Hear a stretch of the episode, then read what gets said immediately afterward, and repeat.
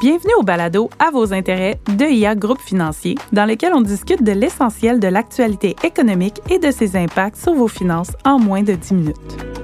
Peut-être vous posez-vous la question l'investissement responsable, aussi connu comme ESG, qu'est-ce que c'est réellement? Mon nom est Ashley. Pour répondre à cette question, je suis en compagnie de mon collègue Sébastien McMahon, stratège en chef et économiste senior chez IA, groupe financier. Bonjour Sébastien. Et bonjour Ashley. Question pour toi, l'investissement responsable, c'est quoi? L'investissement responsable, c'est une très bonne question. C'est euh, une sorte d'investissement qui est devenu très populaire avec raison. Donc, euh, quand on parle d'un fonds euh, d'investissement responsable, on parle d'un fonds qui applique les critères E, S et G. Donc, ESG, trois lettres qui en disent long. Donc, E pour environnement, S pour social et puis G pour gouvernance. Donc ici, on parle d'investissement responsable, mais ça va un peu au-delà de tout ça. C'est les façons dont les entreprises opéreront de plus en plus dans le futur, les relations internationales. Un très bon exemple, c'est le pétrole canadien qui, pendant plusieurs années, a été considéré comme étant un peu moins intéressant parce que, au point de vue environnemental, une signature qui est moins favorable que d'autres euh, d'autres techniques de production de pétrole. Mais euh, maintenant, avec ce qui s'est passé récemment avec euh, la Russie puis l'Ukraine, ben on se rend compte que peut-être qu'au Canada, le pétrole pollue un petit peu plus, mais sur les aspects sociaux et puis de gouvernance, il y a peut-être des certains aspects qui avaient été sous-évalués ou moins considérés qui maintenant reprennent le dessus. Donc, le secteur financier, bien sûr, on a un rôle très important à jouer comme courroie de transmission.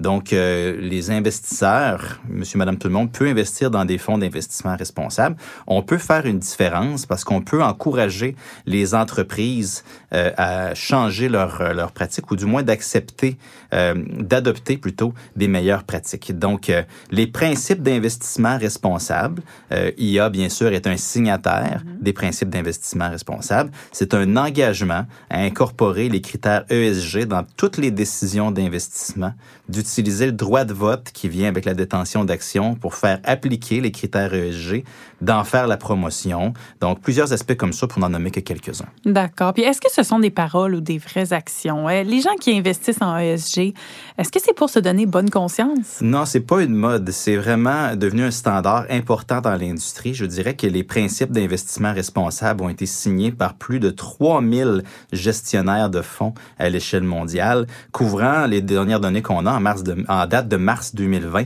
C'est plus de 103 000 milliards de dollars américains euh, de fonds qui s'est euh, qui s'est commis à faire appliquer euh, les principes d'investissement responsable. Donc, les investisseurs sont de plus en plus conscientisés à l'impact que l'humain a sur la par exemple la biodiversité.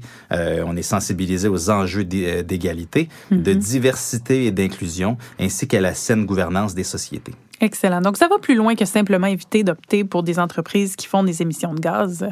Euh, mais comment investir dans du ESG?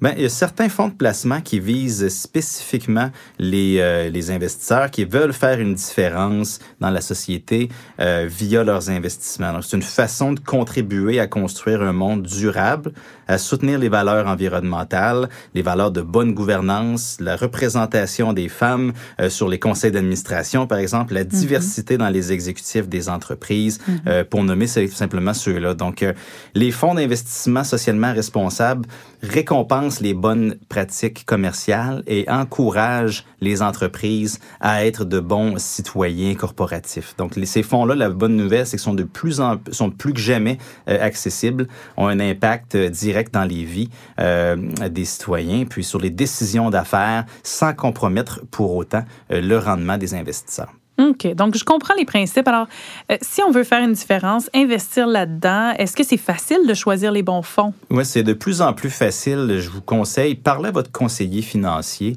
Euh, Dites-lui, euh, partagez les valeurs que vous voulez voir reflétées dans vos, dans, vos investissements. Puis vous allez être surpris de voir la quantité de fonds, euh, qui, euh, des fonds responsables qui appliquent les critères ESG qui sont offerts sur le marché dans le moment. Il y en a vraiment pour tous les besoins.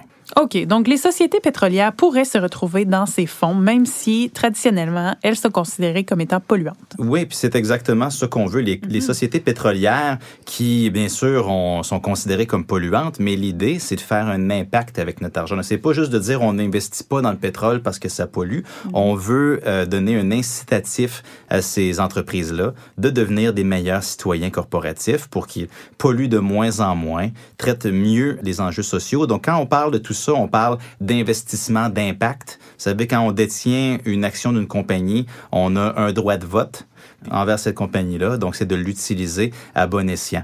Puis, juste pour donner euh, une dernière statistique pour terminer, au premier trimestre de 2022, au Canada, des fonds euh, responsables, ils s'en vendaient beaucoup. Ils s'en est vendu pour 1,7 milliard de dollars. C'est environ 2% des ventes totales. Donc, on voit que c'est encore relativement petit, mais c'est en pleine expansion. Donc, il y en a vraiment pour, euh, pour tous les besoins.